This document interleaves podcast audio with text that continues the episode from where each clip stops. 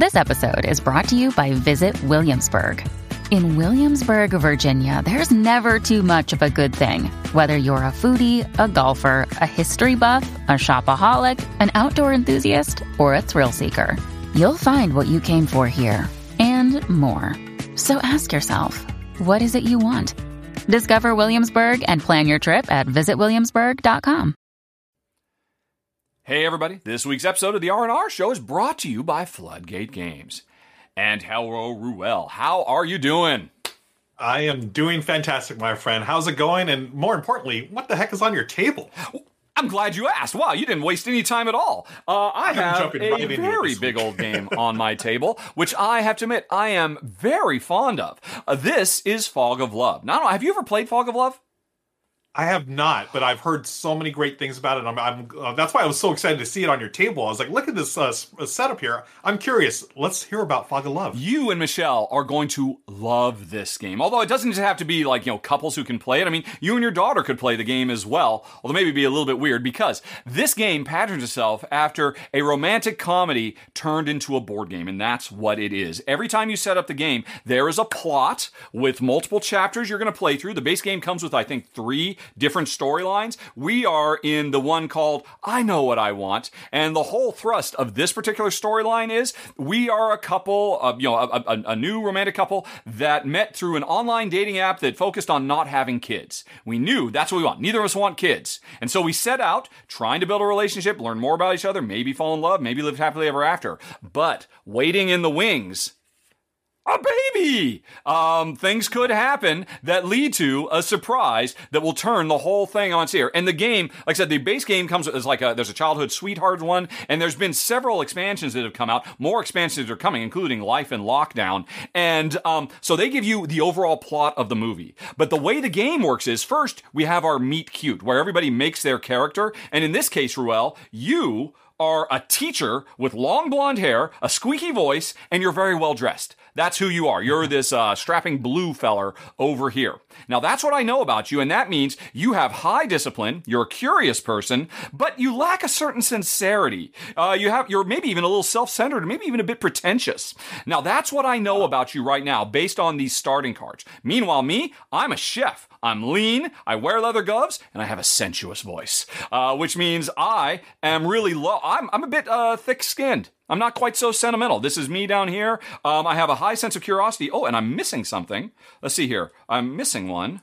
I also am disciplined. I'm a disciplined person as well. So we share this in common. We're both disciplined. We're both curious. You're an extrovert. I'm not sensitive. Uh, and I'm maybe not the most sincere. Now, this is what we know about each other at the beginning of the game. And we're going to try to make this relationship last. Here's what we don't know. Each player gets three secret traits. Ruel, you're also a nurturing worrywart who's a little promiscuous. And um, Oh. I do not know this about you, but this gives you secret goals you are trying to do throughout the game. Um, because you're a worrywart, you want our shared balance on sensitivity to be high, high, high. And you've got a problem, Ruel, because right out of the gate, I am not a very sensitive person. I'm I'm I'm thick-skinned, calm, unsentimental. And but as a worrywart, this is a secret trait that you are going to be trying to achieve for us as a couple over the course of the game. And if we do not achieve enough of our traits, it will not end well for our relationship. So that's the situation we find ourselves in. Meanwhile, me, oh, I'm uh, I'm irresponsible. I'm relaxed. I'm pretentious. Uh, pretentious chef. Who knew? Uh, but anyway, Right. so this is the situation we find ourselves in. We are trying to make it as a couple, and every turn we've got a big old hand of cards. And uh, on your turn, you're going to pick one. So let's say into this melting pot, I play my first card. Close your eyes, Ruel.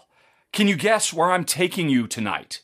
And this becomes a communal goal that we both have to focus on. Each of us has a handful of these really cool, nice feeling poker chips. And what we're going to do is we both read this. In this case, um, uh, we are trying to find out where are we going out tonight. We both secretly, simultaneously reveal whether it's a secret party with famous people or I don't know. I lost track of where we're going. Or to the local square to listen to the street storyteller uh, sentimental love stories. And you can see whichever one you choose, that's going to change your standing. That's going to make you more extroverted, or it's going to drop your um, discipline if you lost track of what it was, or your um, sensitivity could increase. And so here's the deal. You might say, Ruel, based on, remember, you're a worrywart. You want our group sensitivity. So we both reveal at the same time, and you reveal um, where is it? I can't find it. You choose yours. And meanwhile, based on my secret goals that you don't know, I pick, um, uh, let's see, I would definitely say, oh, I don't know where we're going. I totally lost track because I am irresponsible. So we reveal at the same time, and we're like, no, because if we're in sync, if we can anticipate what the other person is going to do, we get a bonus. We fall more and more in love. So we've missed a ah. chance. So that's bad but we have definitely learned stuff about each other because I see, Ruel, that you want these sentimental love stories. So you put this over here, and that tells me we're in trouble. You must want more sensitivity in our relationship. And here's why that's a problem because I'm relaxed. I want our shared balance to go down. Oh. And that and as soon as I see you do this, I'm like, "Oh my gosh, is he going to work against? I mean, is this a relationship doomed from the start? You're a worrywart. I'm a chill, rela- laid back, relaxed person. Will this work? Um, as we answer more questions and learn more about each other, taken from these different decks, sweet questions, serious questions, or very dramatic questions. Like later on, we might have a an argument in a restaurant. Um, that can really change things up. Or, um, you know, hey, we run into one of our other exes and how do we Ooh. deal with that? Or a nice simple thing like we we compare celebrity free passes, you know, and we and as players, we actually put real people in these slots of, you know, who's on our list and stuff like that. So, there's two things going on here. This is a very fun um, raucous role playing game where you you play the role that was given you by these cards, but we're also playing a strategic game where I don't know what you need and I need to figure it out because each player in this one has two goals. I could be trying to go for um, a dominant relationship where I'm on top or a love team. And if I can't make these happen, we lose. Right now, the thing is, we don't know if we're playing a cooperative game or a competitive game. Right now, you want to go for equal partners or love teams. So we've got more conflicts right off the bat. But over the course of the game, we might change. Our traits might change. We might evolve. I might say, I got to let go of being relaxed because Ruel just will not stop it with this. And so I got to find a way to get a different trait. Um, or if I think this is never going to work because um, I'm too invested in that, well, and we just keep butting heads, I might try to change and change change the rules and go for an honorable exit. Um, you know, and, and give up, uh. or maybe even a heartbreaking exit. Midway through this game, this could go from being a cooperative game to a semi cooperative game to even a competitive game as things evolve in truly thematic ways. And again, it's all based on the forward gameplay of paying attention to what your teammate or opponent, depending on how the relationship evolves, is doing and making smart decisions. Decisions that also tell a really fun and engaging, compelling romantic comedy story. It is a miracle of design. I cannot recommend wow. it highly enough. And everybody does. Wow. I mean, I think at the time, Shut Up and Sit Down said, This is the best game we played in a long time. That was their quote. And I mean, I, both Jen and I were really blown away by it too. It's already gotten a bunch of expansions. There's two more expansions coming. The old expansions that are out of print are getting reprints. Um, and Floodgate Games, our sponsor, has picked it up. And, well, one lucky viewer of the R&R show is going to win a copy of Fog of Love. Oh, how wow. do they do it? And, and it won't be you. How they're going to do it? Yes. Uh, what they're going to do is listen for the secret word. At some point during the show, when, when we're talking about the games that we're talking about, you're going to hear that secret word. And we want you to send an email with the name of the game, to contest at rahdo.com and then you'll be entered into uh, a, a, drawing uh, next week uh, for a copy of fog of love. Yep. And the secret word for this week one of us will say it is rocky. R-o-c-k-y as in rocky road ice cream or rocky balboa the boxer or, or rocky, being in a rocky relationship rocky relationship that's right so listen for secret word and then whatever game remember not the not the word itself you need to type in the game title that we're talking about at the time that we mentioned Rocky into a, a email at contest at rahdo.com as you see down below. There you go. Yep, yep, yep. Uh, very cool game. Just uh, so It fresh and unique and different. Two players only. Um, Yeah. So you know, yeah, it looks issue. absolutely amazing, and um, I'm glad you're able to show that off because this is something that Michelle and I need to play ASAP. Um, I've had it. I've had a an older copy of it. I think I got it in trade uh, a while ago. Oh, yeah? it just sat on the shelf. Yeah, Okay. and so. Yeah, um, I, I need to play it. It sounds. I mean, just the whole. You pitched it as a, a movie type game, and I'm like, okay, if it's a roman, a rom com, you know, whatever. Exactly. I, I'm. Yeah, we're into it. So yeah, that looks great. All right. Well, cool, cool, cool. Well, then we've got our business out of the way. We can do what probably most people have come here before. They want to hear us count, Ruel. They want to prove, can we do it? And we need to, you know, Yeah. clomp with our hooves and whatnot. And what we're counting is a continuation. Last week we started our the R and R top 100 games of all time, and we are going to continue it today. Um, and for folks who watched last week and made their voices very strongly heard, there will not be a return of the celebrity mashup name Rudo. People did not like that, Ruel. They did. They did not care for for Rael or Rudo. They said, "Can you please just call it the R and R Top 100?" Um, that was almost overwhelming. There were a few holdouts who I, I think had a lightness of uh, of spirit, perhaps, but yeah, most people did not want to hear about Rudo's Top 100. right. And we give the people what they want. So Exactly. it is the We try. R and R top 100. Yep. Yeah. So what we're doing, folks, um, I, we each have uh, we, we each have you know top two 300 games we've taken our the best of the best that each of us loves we've mashed them into one list we've sent that list to a friend of ours who adjudicates and makes sure we don't have any overlaps and every week for the next uh, what is going to be this week in what eight more weeks? I guess seven more weeks. Yeah. We will be um, just counting down until we get to the best game of all time. And you can think of this as well. Hey, if you think of it in terms of fog of love, um, you know, you know, Rel and I, I mean, we're in a relationship together, sort of. This show brings us together, and this is our couple version of a top 100. And uh, last week's was fantastic. Ruel really surprised me with some very good ideas. I hopefully I surprised him a couple of times, but we're going to continue with number 90, which I think is you're picking up, right? Number 90. I am I am selected. Yeah. So here we are with the top 100 games of all time according to the R and R show. Uh, we're going to start off with number 90.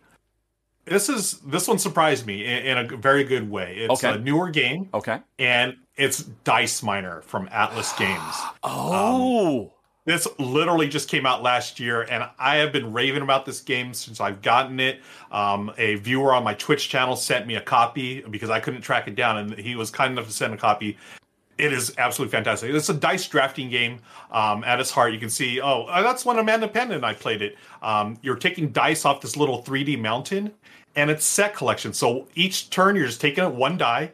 Uh, there is one special uh, rule where you can only take dice that are not com- covered by any other dice. So basically, the top of the little mountain. Okay. So you get more options as the that- as it counts down. Right. Correct. And then if if you have a die with a beer on it, you can roll it, say cheers, and give it to your opponent, which allows you to break the rules. So now you can take two dice and they can have um, dice on top of them as well. So that's the one way to break the rule. And there are different types of set collection. Uh, the blue dice let you re-roll dice. Uh, the green dice um, let you uh, either keep dice for the next round or you can uh, protect yourself against the black dice, which are the hazard dice. The hazard dice are dragons and cave ins. Those are negative points. But on the green dice, if you have a shield or a pickaxe, then it turns into positive, um, uh, positive points. And if you have multiples of those, it's a multiplier. So it's a really neat, neat set collection game. It play you play three rounds and no game I've ever played has taken more than 20, 25 minutes. It's wonderful. And every turn has a great decision where, okay, do I want to take this die or this die? And then do I want to spend my beer dice to give my opponent a die, but I get two dice at once? And then you can see there as well, the uh, on screen there, you have different characters. Each one has different abilities, which is basically an ongoing die, like a virtual die as well. Yeah. And at the end of the game, you're going to score. Now, one thing I did, I need to mention the tunnel dice. Those are the dice that are numbered one through five, uh, sort of like Yahtzee. You're trying to uh, get those in straight. So Okay. one, two, three, four, five, and you get the added value of that. So one, two, three, four, five, I believe is like 15 or no, 20 points. Uh, so you want to complete as many straights as possible. And what's cool, this is my favorite part. After each round, you take all the dice and you re-roll them, and you're going to add those to your next round. So by the end of the game, you have you each have this big mountain of dice that you're going to score points on. Oh, it's so so much fun, and it really surprised me. I didn't expect this game to really be that that not uh, that fun, honestly. But it is. I played it at least a dozen times with various people, and we've all loved it. That's why it's our number ninety game. Dice Miner. I am incredibly jealous. I have wanted to play this game for a long time. Um, I, I, I just love everything about the idea here. I mean, I love the presentation. I love the 3D nature. Uh, as I was watching the video, it looked like there must be some things you can do that let you take dice from below so that things slide down. So there's a uh, Yes. you know, a very That's, cool uh, 3D element the- to it too. Yeah, so when you uh, spend the beer dice, you're giving it to your opponent. You say cheers. You roll the beer die, and it could come up on a face that they need. But then you get to take two dice, and that's when you get to break the rule where you can take dice from the bottom of the mountain. Oh. and, and Oh like my that. gosh, I love it's that. so good. Yeah, yeah, you're gonna. I, I think you're gonna love it. Um, everyone I played it with absolutely raves about it. Actually, after Amanda played it, I think she went out and tried to order a copy. She she might have it by now. So yeah, wonderful game. That's number ninety, Dice Miner. Okay, that is a great start. I mean, this is something we, we we're both going to be at the Dice Tower West convention. I want to play this there. That that I'm that is. it. And you have I'm it's been on my list for a long time. You have just you know rocketed to the top of my must play list. Definitely, Yeah, definitely. yeah. We're we're we're playing it, man. Cool, cool, Okay. cool. All right. So that's number 90. Let's move on. I like it. Let's move on then to number 89, The Isle of Skye from Chieftain Nice. to King. And oh my goodness, I love this one so much. Uh, I mean, no surprise. And I heard you whispering, yes, nice. So I think you like it Good. too. Fantastic choice. Yes. Oh man, Alexander Pfister, and it's interesting in this one. I'm so sorry he had a co-designer on this one. I do not remember the name of. Uh, you know, normally he flies solo, but maybe he should co-design more often because this is easily one of his best designs to date. This is a tile laying game, and I love laying tile. I, I can't get enough of laying tile. In fact, um, you know, uh, the last one we had from the last episode, my last entry was a tile laying game. This is a tile laying game. I got more tile laying games coming. This is one of the best ones ever. Because what's interesting about it is you start every round, and we're trying to lay tiles to, you know, basically design our own version of the Scottish Highlands. But at the start of a round, you have three tiles. You put them in front of your shield, and behind your shield, you end up um, declaring how much you value those. How expensive is this tile and this tile uh, going to be? And then you also pick one tile to say, okay, no one can buy that tile. That tile is literally getting axed. It's an axe symbol. Once everybody has made that tough, tough choice about what the values of these tiles are, you reveal and then your opponents get to pay the money you specified to buy the tiles away from you. And that is creates such interesting and agonizing tension. I want, I mean, it, because if somebody doesn't buy it, then the money I put down is what I pay to get this. But when I say I want this tile and I'm willing to pay three coins, if you want that tile and I think you've got three coins, well then uh, maybe I should make it be four coins. Um, because depending if you want it bad, then I'll make you pay more. And then if you decide, oh, I don't want that, then I gotta pay the four coins. So it's it's I don't know what the term is. I'm sure there must be some kind of auction term for this, but it really just turns everything on its head. Where you're kind of a storekeeper and you're hoping people don't buy your wares so you can buy them, or you're hoping, oh, please buy my wares because I don't want to buy them at the ridiculous price I set for myself. And then that's only half the game. Once you eventually get your tiles, you're doing all the typical Carcassonne style tile tiling stuff. But the other half of this game is there's a brilliant objective system where every time you play, there are, what is it, um, four different objectives, and each one of them is going to trigger in different combinations at the end of every round, and these objectives will trigger multiple times. In the first round, the first objective goes. In the second round, the second one. In the third round, the first objective and the third objective score. So you are constantly making really tough long term decisions about what's important. And every time you play, it's a different combination of really interesting objectives, too. I mean, this is one of the best tile laying games of all time. This is one of the best Alexander Pfister games of all time. It's got a great presentation. It's so good. It's gotten a lot of expansion content that takes it from being just like a nice little tight Carcassonne Plus into a really big, heavy, complex game. But no matter how you slice it, uh, number 89, Isle of Skye, from Chieftain to King, is fantastic. Yeah, uh, absolutely, hundred percent agree. Love this game, and um, as you said, it's Carcassonne Plus. It's uh, probably uh, Alexander Pfister's one of his most accessible games. I, Yes, feel I would like. agree. And yeah, and what you know, it's funny while you were going through the description, it just it sort of like just popped in my head. What the whole tension of like, okay, I want someone to buy this at this price, but I sort of want to keep this. It, that little tension reminds me a little bit of Furnace, where you're going to different spots in Furnace, and like sometimes you want the resources, but sometimes you really want you'd rather buy the the card itself or the the company. It's got a little bit. I mean, totally two totally different games, but Oh, I, I, love this game so much. I actually learned this game. Uh, fun fact: years ago, uh, right before they started doing online content from Monique and Naveen uh, before you play. Oh yeah, yeah, um, we, yeah. We met up at a local media meetup, and they they taught me that game, and I, I absolutely loved it. Actually, they might have started their channel at that point, but they were nowhere near as big as they are yeah. now. So, oh yeah, they've exploded. Oh, such a wonderful game. Yeah. Oh yeah, so Gr- great channel for a great game, but yes. apparently not as great as our number eighty-eight. What's next, Terrell? Hi, I'm Daniel, founder of Pretty Litter. Cats and cat owners deserve better than any old fashioned litter. That's why I teamed up with scientists and veterinarians to create Pretty Litter. Its innovative crystal formula has superior odor control and weighs up to 80% less than clay litter. Pretty Litter even monitors health by changing colors to help detect early signs of potential illness. It's the world's smartest kitty litter. Go to prettylitter.com and use code SPOTIFY for 20% off your first order and a free cat toy. Terms and conditions apply. See site for details. 88 is. Come on, please work. Our, number 88 is Lords of Waterdeep. Uh, now, I'm going to preface this by saying okay. I put this on this list with um, sort of like you know I would include the expansion uh, Skulls of uh, Skullport with okay. it. Um, I just yeah I I, I or the base game I I included because it's such a classic. It is you know a worker placement game at its heart, and it's got D and D, so it brings. I, I've seen this happen where it brings uh, D and D fans into board games. Whereas you know if they're strictly role playing games, uh, gamers, they see this, they they're familiar with uh, Waterdeep and all that, and they come on over. It's like, hey, let's play some, let's play a board game. It's like, oh, I recognize this. So I think it's done a lot to bring RPGers into the board gaming space and I just I just love this game. I think it's so well uh, crafted.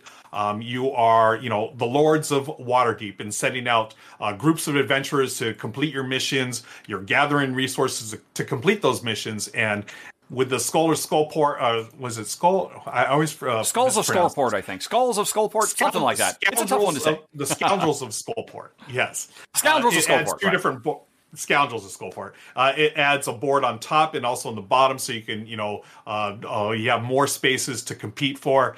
I just think it's a wonderful, wonderful uh, uh, design and a great example of worker placement where mm-hmm. they took, um, you know, the worker placement, um, say of like uh, Stone Age, and just added, made it chunkier and a little more meaty. Um, and this is actually a really good gateway uh, worker placement games. I, I feel like Stone Age would probably be my choice for a gateway, but this one I just have a lot of great memories of playing this with uh, friends at my local game night, and just you know a wonderful game where you do have a little bit of take that. That's one thing you got to be careful. Some of those missions, the quests or whatever, they're to stick. You can stick people with certain ones that sort of hose them uh, overall. But overall, it's a fantastic worker placement game. That's why it's our number 88. Lords of Waterdeep. Excellent choice. Excellent choice. I completely agree. And in all honesty, I think the game stands on its own even without the Scoundrels of Skullport expansion. I think it's okay. a worthy entry for our top 100 uh, because nice. I mean, this is maybe the ultimate gateway worker placement game. You said, "Hey, for D&D fans, how about Game of Thrones fans? How about, you know, yeah. Lord of the Rings fans?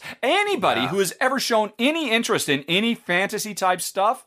Uh, in your life, any kind of pop culture, they are going to enjoy this game. And what's so cool about it is the interaction between players, uh, both because, hey, over the course of the game, the city gets built by us and we create more worker placement spaces that everybody else can go to, and then we get dividends. But more importantly, my favorite, some of my favorite cards in all of board gaming are in this game. The ones where when I play an event, it says, oh, I get something, and now I have to give something to one of my opponents. And I love those moments. It's great for a multiplayer yeah. game. When I was like, give it to me, give it to me, and all that kind of stuff is great. uh, really brilliant, brilliant game. Um, and oh, and by the way, you mentioned it can get a bit cutthroat. The interesting thing is the designers have gone on record saying that the mandatory quest, that's what you're talking about, they were literally right, yeah. added in the 11th hour.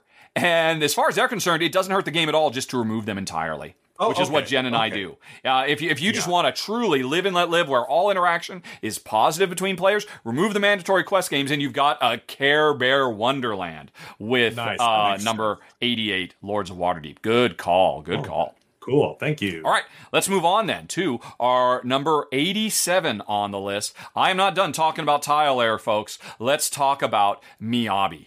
Oh my goodness. Whoa. I love Miyabi yes. so much. From Haba Games, which uh, hardcore gamers might say, wait, Haba Games? What are you talking about? Don't they just make games for like, you know, little kids? And uh, yes, they certainly do. But every once in a while, Haba Games will release a uh, richer, heavier game. I think they call them their family line or something like that, uh, where, you know, they, they've got Gateway or Gateway Plus style games. And that is definitely where Miyabi fits. This is one of my favorite tile laying games of all time from one of my favorite designers of all time, Michael Kiesling.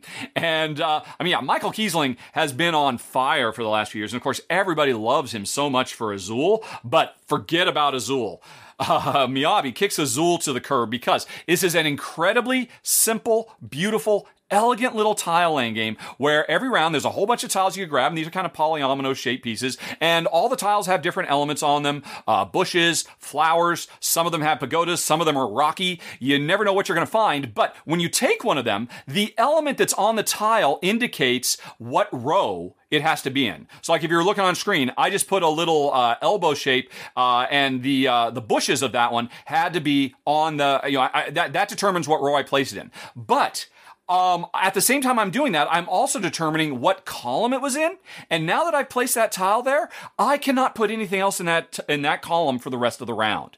And uh, that may not sound like much, but oh my gosh, that simple, simple rule is so incredibly mind bogglingly tension filled because as you go and your field gets fuller and fuller and fuller of tiles and it gets tougher and tougher to get tiles laid out to be able to achieve whatever you're trying to do as you're laying all these puzzly things out. But you can never blame the game. It's your 100% your fault. I I use this column. It's my fault I can't go there again until everything gets cleared out. And um, that's just the beginning because another thing I love about this game is it, this is not only a, this is not a two dimensional tiling game. As you go on, you will lay tiles on top of other ones and you will build higher and higher and higher. And by the end of the game, even though these are flat tiles, you really feel like you've made a wonderful, gently rolling valley of gardens and all kinds of things to see. Um, this game is uh, you know one of the most uh, deceptively deep games there is. It seems so simple. I could teach you how to play this game in under two minutes, and you would know everything you need to know. But um, as you the longer you play, the more you will just ah, oh, how am I going to fix this problem that I created for myself? As you uh, try desperately to build the most beautiful gardens you can in number eighty-seven, Miyabi. One of my favorite tiling is oh yeah as well. You you described it perfectly, deceptively deep. Yes. Um, like like you said, I learned the game in two minutes, just like you said. And I was like, oh, okay, this is to me. I was like, oh, it's just number nine, but uh, with a little more stuff going on. No, it's way more than that. It is so so deceptively deep. You said. I, Michelle and I love this game. She actually, fun fact, um, when lockdown first happened because of COVID, um, Michelle actually painted one of the uh, like a, a Miyabi-esque um, uh, thing with her watercolors. Oh Um, wow! It, it came out yeah, like a Miyabi-ish like landscape. It was Uh-huh. really neat. Now, one thing I got to say though, uh, I I wish the art was a, a different style. I don't know for whatever Mm. reason the art didn't really do it for me, but the gameplay more than made up for it. It's uh, You know why you feel choice. that way? Because it's got one of the most beautiful box art covers you've ever seen. Yeah, And and Yeah, the game and you open the game, it's like, oh, yeah, that looks okay. Um, yeah, that's that's exactly what it is. Like that box cover, and they, that might have been what Michelle watercolored. But Oh. yeah, once you open the box, like yeah, Yeah. it's like it's Uh, okay. It's But a fair point, but the reality is, once you start playing that game, you don't have time to think about what it looks like. You are just your Yeah. brain is crunching so hard. And I didn't mention this, Totally. but if you feel like okay, I've mastered this game, no, you haven't, because I forget it comes like with almost a half a dozen different little modules you can turn on that makes it even Yep. deeper and richer and more heavy and complex. Yeah, yeah, uh, folks uh, that aren't aware, like, be sure do not sleep on Haba as far as like you know strategy games go, because you know there are a couple of titles. Um, Miyabi's one of them. I, I can think of a few more, but Miyabi is one that uh, definitely you know it's not for like little kids. Mm-hmm. know, it's a, it's a wonderful game. Yep. All right, great choice. Let's move on to number 86. Let's do and you know, you were just talking about um, tense decisions. This one is full of them. Number 86 is Freedom, the Underground Railroad. Okay. And this is we've talked about this game before. Yes. Uh, we did a cooperative list together. It's one of my all-time if I mean it's up there for me cooperative games. Uh, one of the great ones of all time. Um, you are trying to help uh, free slaves during you know um, the uh, in the U.S. Uh, back when slavery was still a thing. You know, I, I get like I, I we talked about this before. Like it's you literally get emotional playing this game um, because Uh-huh. there's no way around it. You are going to lose slaves, and those are human lives. You know, I'm getting a little choked up right now just talking Mm-hmm. about. it. Uh, it's a cooperative game, so you and the your fellow players, and you could solo it as well. Uh, you're trying to move um, uh, slaves across the border to Canada to safety. Yes. and you're going to do that through you know uh, cooperative gameplay. It's a card-driven game. You could you have abolitionists that'll help you out. Um, and you're trying to, you know, those are all slave catchers there. Uh, they've abstracted it to these little colored cubes and everything, but still, it, it can be brutal. Uh, I'm not going to lie, I don't play this game regularly, but it's a brilliant design. I mean, it's just it's tough when you really think about it. It, it really it hits uh, on all cylinders as far as emotional motions go. But I mean, look at that. You have the different abolitionists that give you different uh, abilities. You're going to gain money to help support your cause, and hopefully, you're going to get as many slaves across the border as as necessary for the win condition. Uh, but there's no two ways around it. You are going to lose lives. Oh, yeah, And, yeah. Uh, that's yeah, that, it's it's. I mean, it's it's a great, great cooperative game. One of the most um, emotional and uh, hard hitting themes that I've ever played, if not the most hard hitting theme I've ever I played. don't know how you can top game. it. Yeah, and that's why I put it. Uh, we put it at our number eighty six for the R and R Top 100. Freedom, the Underground Railroad. I, I completely agree 100%. It's really interesting, too, because if you just look at it, if you didn't know what it was, you think, oh, this is just some kind of abstract game. You're moving colorful little pawns around, and there's little cubes, and there's other pawns that get in your way. Um, and I think that was a choice that was made deliberately by the developers to try to kind yeah. of look, okay, just appreciate this as a game, and that's one thing. And, and you can definitely do that. But the the thing is, the actual cards you're playing, they all have, um, you know, they're, they're all based on real historical people, real historical events. And this game, for me personally, was so eye opening. You know, the first time, I think it was actually, I was filming a run through of this and I was reading the card devoted to the Dred Scott case, I think on camera. And I almost broke down crying. Um, because, I mean, I, I, I was tangentially aware of it, but putting it in the context of the world at that moment and feeling all those and making those choices, uh, you know, those compromises where, okay, well, for, for the, the needs of the many outweigh the needs of the few. To ensure more people can survive, we have to sacrifice these lives over here. Um, and so you've got this kind of abstract area movement route building game going on, but at the same time, you've got an incredibly evocative and incredibly moving history lesson playing out in front of you. This game, I think, would be fantastic for civics classrooms around the country Yes. for uh, for for the next generation to learn. Um, you know, to to be able to approach it and oh look, this is just a game. But you know, if you start reading that flavor text and you start absorbing what's actually going on here under the surface of these colorful emotions, it's it- it's an incredible journey. I mean, both my wife and I found it, it incredibly harrowing. Um, and it's it's a brave game. It's an important game. It's a work of art. It's it's almost I I hate, I, I I'm a loathe to call it a game as opposed to a work of art that illuminates history in a new and valuable way. I think. I absolutely 100% agree. And uh, as you said, uh, you know, it would be a perfect game for a civics uh, uh, class. And they've actually, uh, you know, when I, I talked to the designer and um, the the company Academy Games a couple of years ago, Dice Tower West.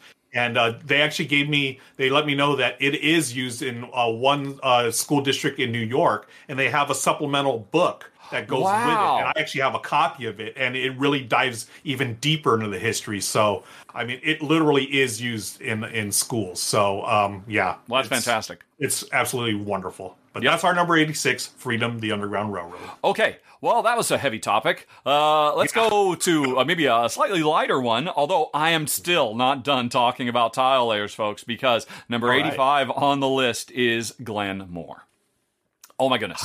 uh, you know, and honestly, for my money, I, I still think this might be the greatest tile layer of all time. And I should say, when I call tile layer, I'm talking about games that are just all about laying those tiles. Uh, I, I will have other games on the list that I will be talking about in the future that have tiles, but there are other games, there are bigger games that do some tile laying. This is just a pure tile laying exercise is so brilliant. There is so much going on. Interestingly, uh, twice in this list, we're talking about um, laying tiles to, you know, build out the Scottish Highlands. I'm not quite sure how that happened, but uh, I guess it's just just a really rich source material. But uh, the this game, uh, we're drafting tiles, we're placing them in our own little uh, fiefdoms in front of us. And the brilliant thing about this game, this is a tile laying engine builder because each tile you build can produce goods or convert goods into other goods or do various and sundry effects. And when you take a tile and you decide where you're going to put it on your little building fiefdom, uh, you, you activate that tile and every tile it's adjacent to. So every new tile becomes fuel that feeds your existing tiles. And that means you need to be building so smartly and thinking so long term about, right, okay, because you can see like the next 20 tiles that are available. And you, okay, if I put this here and I leave this slot available, if I can get that tile that's like, I don't know, 15 turns away from me right now and slot it in, that will be the perfect one, two, three combo, and they'll all just trigger off each other and it'll be massive. And then you think, oh, well, then there's no way you're going to get that, right? Because everybody else can see that and they, are not going to let you have it. This is a drafting game. The other brilliant half of this game is the drafting of your tiles is done on a time track, uh, which is to say, let me um, go on ahead and show the time track what happens is, let me move my big fat hand. You can see all those tiles that are coming. 20 was a bit large, more like 12. You can see the next 12 or is it 10 or 12 tiles? And if you see one way off in the distance, way off in the future you need, you can just jump right ahead, skip the queue, and you know, jump five or six turns into the future and grab that because you know how important it is for that little combo you've made for yourself. Here's the problem though. If you jump really far ahead like that, that means all the other players who you left behind, they will get to take multiple turns before you ever get to go again. Because it's whoever's at the end of the track um, gets to go. And you know, so if I jump really forward to get that perfect tile, I have given a huge bounty to my opponents. And the beautiful thing in a two player game, there's basically a virtual opponent, a special die that only has um, ones and twos on it that will move forward and take tiles in a kind of semi predictable way. The game is brilliant. The tile is world class. The engine building, one of the best engine builders of all time. The time track makes it all hum and purr and sing so well. There's also a really strong economic engine as well because you can be generating resources to run your engine or to sell them at market uh, or getting coins so you can buy stuff at market that you don't have another way to generate. And the interesting thing is the stuff that's in the market was put there by other players. So there's this indirect, um, you know, connection between players. We're all working together. And now on top of that, you've got meeples that you are trying to move around from tile to tile as well, or graduate them so they can be big scoring things. And there's objectives uh, that players are racing to be the first to complete as well. I mean, there's it's it's absolutely amazing. From um, was it uh, Matthias Cramer one of the best designers of all time, and I say that largely off the strength of this game. Although he's done a lot of other really brilliant designs too, Lancaster, Helvetia, um, you know, uh, uh, Watergate. Uh, but for me, Glenmore, oh man, it takes the cakes. Just one of the absolute best of all time and our number 85 on the list. Wow, wow, wow. I well, wasn't this game out of print for a while? It and, was out of print. Um, and what's happened? I should have mentioned this. You're, I'm glad you mentioned. Mm-hmm. Uh, Glenmore 2 recently funded really well on Kickstarter. Was a big monster mm-hmm. hit. And don't get me wrong, I love Glenmore 2 as well. Uh, and in fact, Glenmore 2 basically takes Glenmore and just adds so much new stuff, uh, tons and tons of content from lots of really well known designers. So arguably, I would say almost objectively, it's the superior game to get. But mm-hmm. um, the, I think I still prefer the original Glenmore because of a few key design decisions that were made that were okay. kind of streamlined out to add complexity elsewhere in Glenmore 2. I don't consider Glenmore 2 to be just kind of like an expansion. It feels like a different beast to me uh, because it okay. added this whole area majority board where players are vying for control and dropped one of the most important um, tactical decisions you have to make when you're actually laying out stuff to, to kind of make room. I, I, I would recommend either, but if you if I had to pick one, I'd probably pick Glenmore over Glenmore 2, but both of them are fantastic. Uh, I guess you yeah. can say this is kind of a shared entry at number 85. The Glenmore, whatever Glenmore you can get your hands on, quite frankly. Nice, nice. Yeah, I was I was always curious about that because I, I didn't uh, follow up on Glenmore 2. Like I wasn't sure if it was just a standalone game, a sequel, a redo, or if you could get Glenmore 2 and still play like the original Glenmore. But it sounds like it's a no, it's a different beast. I would things. call Glenmore 2 okay. a proper sequel. You know, a lot of times games say, "Oh, I'm game 2 in the series." And it's like you're "No, you're the same game with just like a little bit of expansion content in." Glenmore 2, yeah, yeah. it's a new thing. Um, we, nice. we, you know, still keeping the heart of Glenmore. Yeah. All right. Right. So what's choice. 84? Let's move on to a number 84 on our list. It is a tile laying game. Nope. I had to roll some dice. Cubitos. Oh, there we go. Yep. a yep, recent yep. favorite. You know how much I love this game. Uh, just a, a, a quick overview of it would be I would just call it it's the Quacks of Quedlinburg, the dice version. That, that's what this is. Uh, you're basically pushing your luck every round in a race game. Yes. As you can see there, you're racing around the board, you and Jen, and you're doing it through the use of dice. You start with a sta- standard dice, and it's a uh, bag builder, dice builder, uh, where you're going to generate income and movement income get you better dice and movement move you around the the uh, board there. And it's a really neat um, design. Again one of my favorite designers uh, of, of these days john d. Clair uh, him and AEG, they're knocking it out of the park with all of their games. And um, so you can see there, you roll uh, dice, you put them in the active slot, then you use the active dice, and you're going to move into your discards. There are also spots where you can trash dice, you know, get rid of your basic dice. Uh, that way you can, you know, have better odds to pull those really, really nifty dice. And what's great is all the different colored dice there, uh, they all have different abilities, and you can change those abilities from game to game. I think each one has like five different Yeah. uh, variations on them. And then, as you can see, the board as well. You can flip that over. There's another board. I think there's like two or four. I believe he comes with four boards in the base game. Yeah. Four boards, yeah. Four racetracks. And um, yeah, and then you also have that side track there, the fan track, where you know, sort of like a makeup. If you get hosed on a turn where you push your luck too much and you uh, quote unquote bust, Mm-hmm. um, you don't get you don't just lose your turn. You actually go move up on the fan track, which will give you uh, like the extra income or um, I think a additional die or whatever.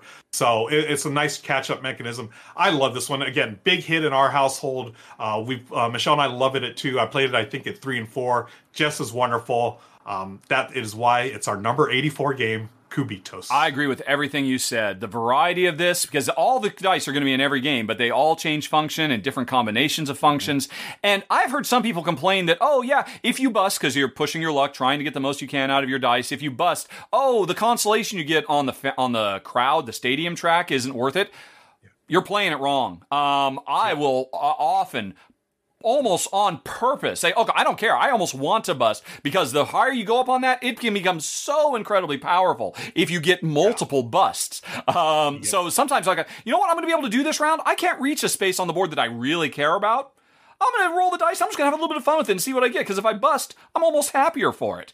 Um, yeah, everything about this design is so brilliant. The production is great. Although I should say, if you're looking at this on YouTube, those cute little googly-eyed um, racers on the track, the game does not come with those. Those are some gamer glass that my wife Jennifer Ham makes. Uh, you can go to uh, gamerglass.art if you'd like to find out more. Those often appear in a lot of my videos.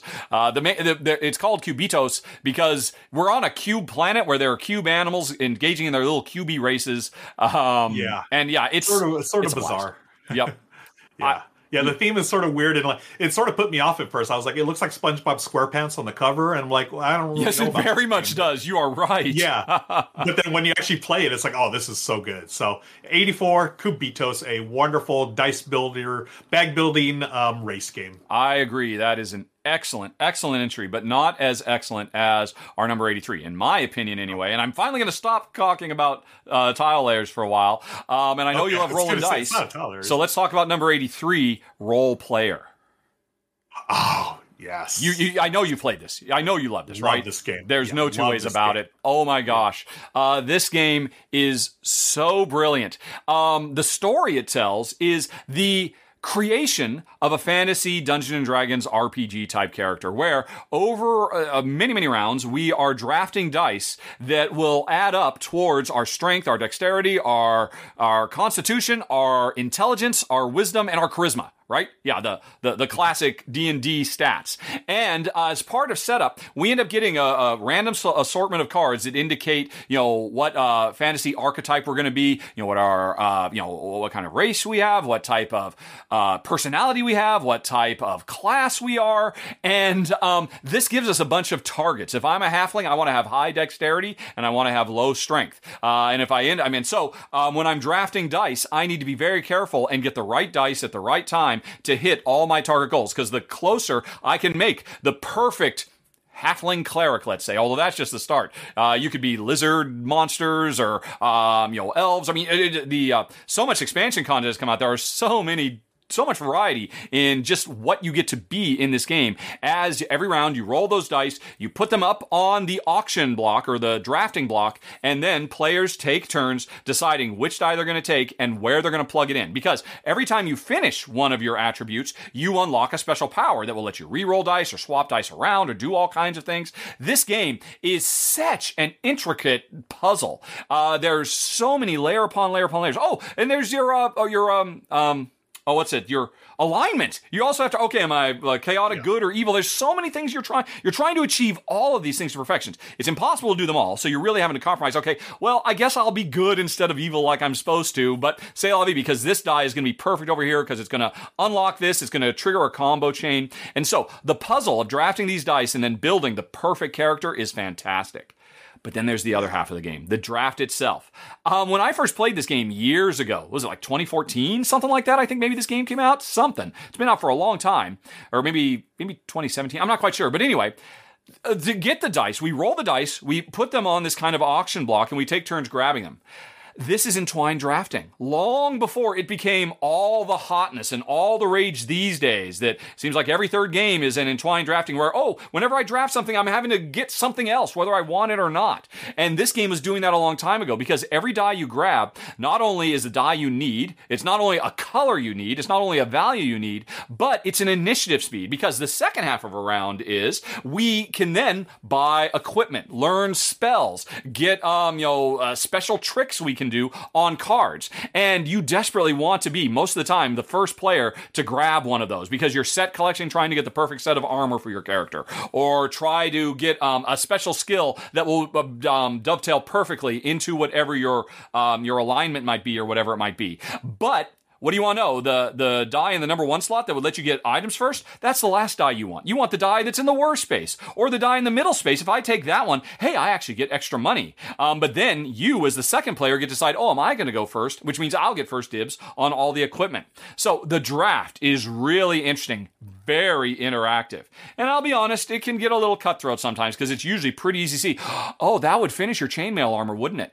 It'd be a real shame if somebody else took that and literally tossed it for some extra cash, wouldn't it? oh, I'm afraid that's what just happened.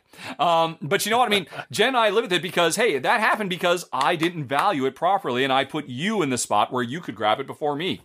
Everything about this game is great. It's wonderfully thematic. And I've always heard some people complain about it's so frustrating um, because all you do is you create a character. And to me, it's so satisfying. Look at my character. This is ready to go out on adventures. And other people say, well, and so there have been expansions that actually allow your adventurers, as you're building them, to have little adventures and fight monsters. Yes. Those are nice if you want that. I have never felt a need for that at all. If you want to take yeah. these characters on adventures, what you want to do is get Roll Player, um, what's it called? Roll Player adventures, I believe, which is a separate yeah. standalone game. You you can create a new character here and then transport it into a big epic narrative uh, campaign game as well, which is super cool. Uh, the industry's never seen anything quite like that in terms of crossover. But all of the cool additional stuff that has come out afterwards. I mean, so much stuff has come out because this is such a well loved game. It is so brilliant, wonderful production. Uh, it's just so satisfying and just just incredibly crunchy and puzzly.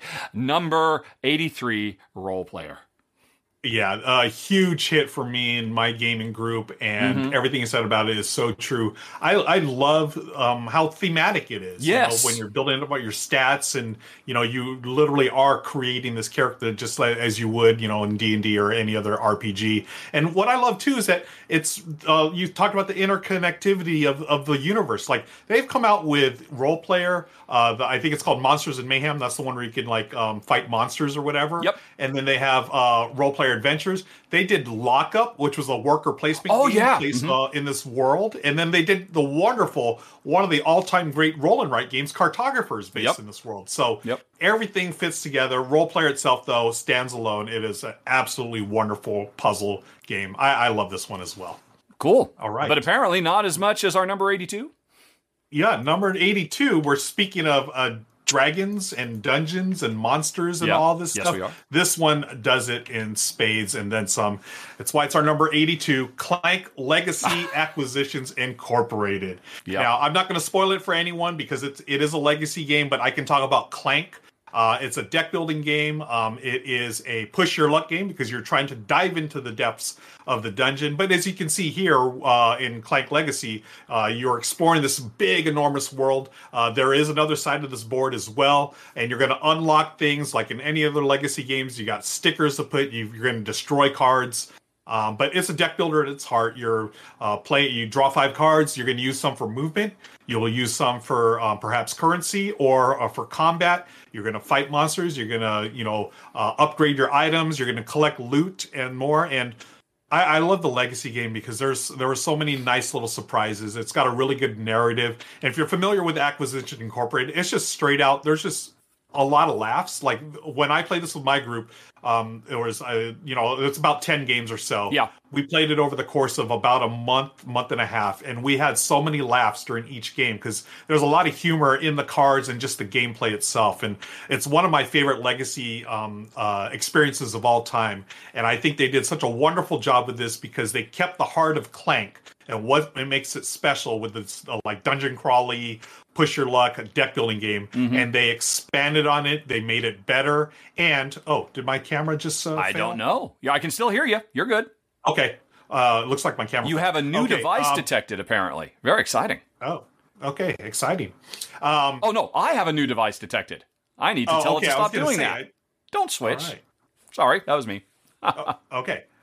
Um so you know what they did was just expand it made it better and included the things from acquisitions acquisitions incorporated that were funny and yeah just, it's a hilarious a world with hilarious characters and it, again, I don't want to spoil anything because I, I, feel like anyone that's into deck building, uh, dungeon crawlers, and or acquisitions incorporated, you've got to play this game. It's so wonderful, yeah. great experience. That's why it's our number eighty-two, Clank Legacy acquisition I concur completely. I don't know if you mentioned it, but Acquisitions Incorporated apparently is a very, very popular comic strip series that is, yes. you know, a, a fantasy about bureaucrats in a fantasy world or something like that. And so, um, you know, the writers of that, which are basically the Penny Arcade artists and writers, worked with the Clank developers from Renegade to make I would say it, it is hard to argue this is one of the, uh, you, you, I don't think you can argue against this is one of the funniest board games that's ever been produced. It is repeatedly laugh out loud funny. And, you know, I mean, I, I, don't say that lightly because, you know, it's easy to say, oh, I LOL'd. And you're like, no, maybe you just thought that was a wry chuckle or something like that. But no, Jen and I would often laugh out loud as we were reading the uh, story snippets of this game. And then, yeah, Clank has always been a great deck building, push your luck dungeon delver. And just becomes better with this. And the important thing to bear in mind, folks, is after you have finished a legacy campaign, you don't throw it away. You don't burn it on a funeral pyre. You keep it because you now have a customized world that you and your friends have made that you can continue to play um, for infinitum. After we finish this, I got rid of my original version of Clank because I didn't need it. Why would I play oh. on that when I could play on a custom board that my wife and I made and have just as much fun, but it's much more meaningful for us because this is our customized personal world. And, um, and it's still compatible with other expansions and stuff like that. And, uh, yeah, so I, I completely agree. Clank was always a fantastic game and this takes it so far above and beyond the next level. Good call, That's number 82. Yeah. Ew. Okay, and let's what's above 82 is um, 81. What do we have for I don't know if everybody would agree, but uh, for me it's a no-brainer. Our number 81, and this is maybe a little bit more um, esoteric, maybe not as many people know of it, but that's a shame if that's the case because Kashgar Merchants of the Silk Road is so phenomenally brilliant. I, I mean, I, I, I cannot stress uh, enough just how much Jen and I love it. It's one of the best engine building games of all time. And um, what would you call it? I would almost say it's, we were just talking about Clank. I would say this is one of the best deck building games of all time because what we're doing here as merchants of the Silk Road, you know, trying to travel back from east to west and west to east, although really the travel is left out of it. I mean, we're just stopping at certain places on the Silk Road and using our caravan full of characters to generate resources to fulfill contracts in on the Silk Road itself. But the reason I call this an engine builder and a deck builder, even if you're looking at it, you might say, well, this doesn't look like a deck builder. This is actually actually three simultaneous deck builders at the same time because each player has a stack, th- uh, three decks in front of them. And unlike most deck builders where, oh, the deck is all shuffled up and random, you don't know where everything is in it, you have each deck splayed out in front of you. You know at all times where every single card is in every one of your decks. And on every one of your turns, you are going to take one of the three cards that's at the top of one of your decks and activate it. And then that, de- that one card gets buried at the bottom of that deck. And over time, you're getting more characters. Characters, you are adding them to one of these three decks. And the whole game is about trying to maintain perfect synergy between these three independent decks. Uh, because if you can, if, oh, you know, okay, I really want to use this one right now because it'll generate resources that this other character desperately needs. The problem is that other character is buried three cards deep in their deck. So you do not want to do this action until you can get that other character into position. But that means you are going to have to spend time, um, you know, messing around with that. Oh, and we're doing this again. Why? Oh, uh, oh, stop. Do, don't switch. Discord, stop it. Stop it. Folks, in case you didn't know, we're actually filming this live. And oh, I can click don't show me this again. All right, it won't show me that again. Why do, why do you want to do that? Anyway, sorry about that. What was I just saying? Oh, Kashgar, Merchant of Sick Road. Um, trying to get all of your uh, three decks singing in perfect harmony, um, you know, getting the right characters into the right slots, but then that's not enough because when you add them to the deck, they're at the bottom of the deck. And it's going to take a while, several turns you have to churn through everybody else. But you might have to churn, you want to get to that character so bad, but that means you have to use characters that you have no use for right now. So it's all about building three parallel engines in deck format and running all of them at the same time. This game explodes in depth and complexity the longer it goes and the more rich. Because, of course, as you're building these decks, you're putting certain types of characters into certain places. You know, oh, those will work well together. Or, okay, no matter what, this deck is always just going to generate resources. Whatever it's doing, it's probably generating something that these other ones will do until, oh, the best one to put in here doesn't generate? Do I um, abandon what this deck was about? Do I start pulling people out of these decks and deck thinning them so I can get to other stuff faster? Do I keep lean decks that I just run through really fast? All the normal stuff you think about with a deck builder multiplied by three and no randomness at all. Everything is preordained. Everything is about long term, very, very tough decision making to make in number 81 on the list Kashgar Merchants of the Silk Road. Whew. Wow. Wow. Great choice. I'm gonna be honest. I've never played this uh, game before, but just based on that whole the three decks at once, that looks like something I'd be into. Um, I, I love that. You know, trying to get everything in the right order at the right time, and as you said, there's no randomness. So you're gonna you're gonna see what you're gonna see, and um, I don't know why this just uh, it never it was never on my radar. Well, it's interesting. It originally was published only in Germany, only in German. Okay. And there's a lot of text Oh. on these cards.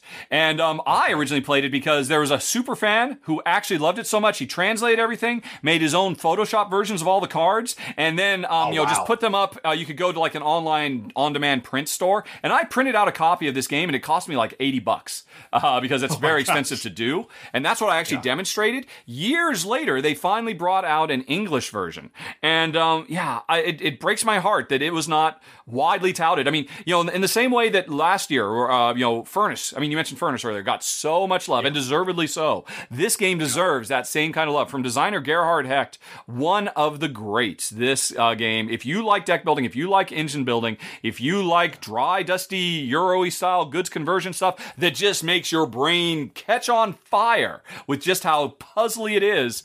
And that's what I love. Uh, you'll probably love number 81, Kashgar, Merchants of Silk Road. nice. And phew, we Great did it to end the well. Week two is in the bag. Yes. All right. So, did one of us say Rocky?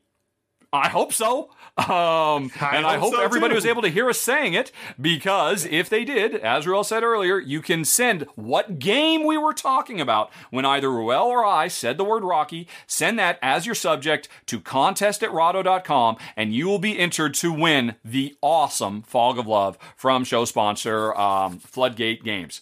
Uh, and uh, yeah, I, I think we've done it and we'll be back. We'll be back in the near future to go to continue this, uh, getting into the 70s, and I can't wait to see what Royals come up with. So, uh, anything you've got in closing, or shall we uh, No, I'm? I'm looking forward.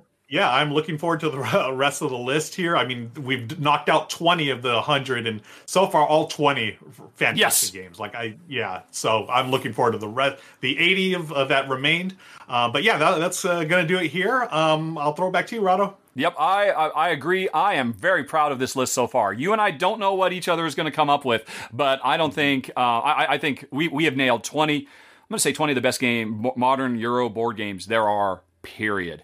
And there's just gonna it's just gonna get better, folks. So uh, you know, tune in and uh, hopefully you'll enjoy. And if you missed the first episode, uh, I think we mentioned right up front, you can find all episodes of the R&R show. Uh, there's a link down there at the bottom screen, rnr.rahdo.com. That's just a big old playlist. Um, this was episode 28. Oh my gosh, we've been mm-hmm. doing this forever, and we're going to keep on doing it because we've got another 80 games to talk about.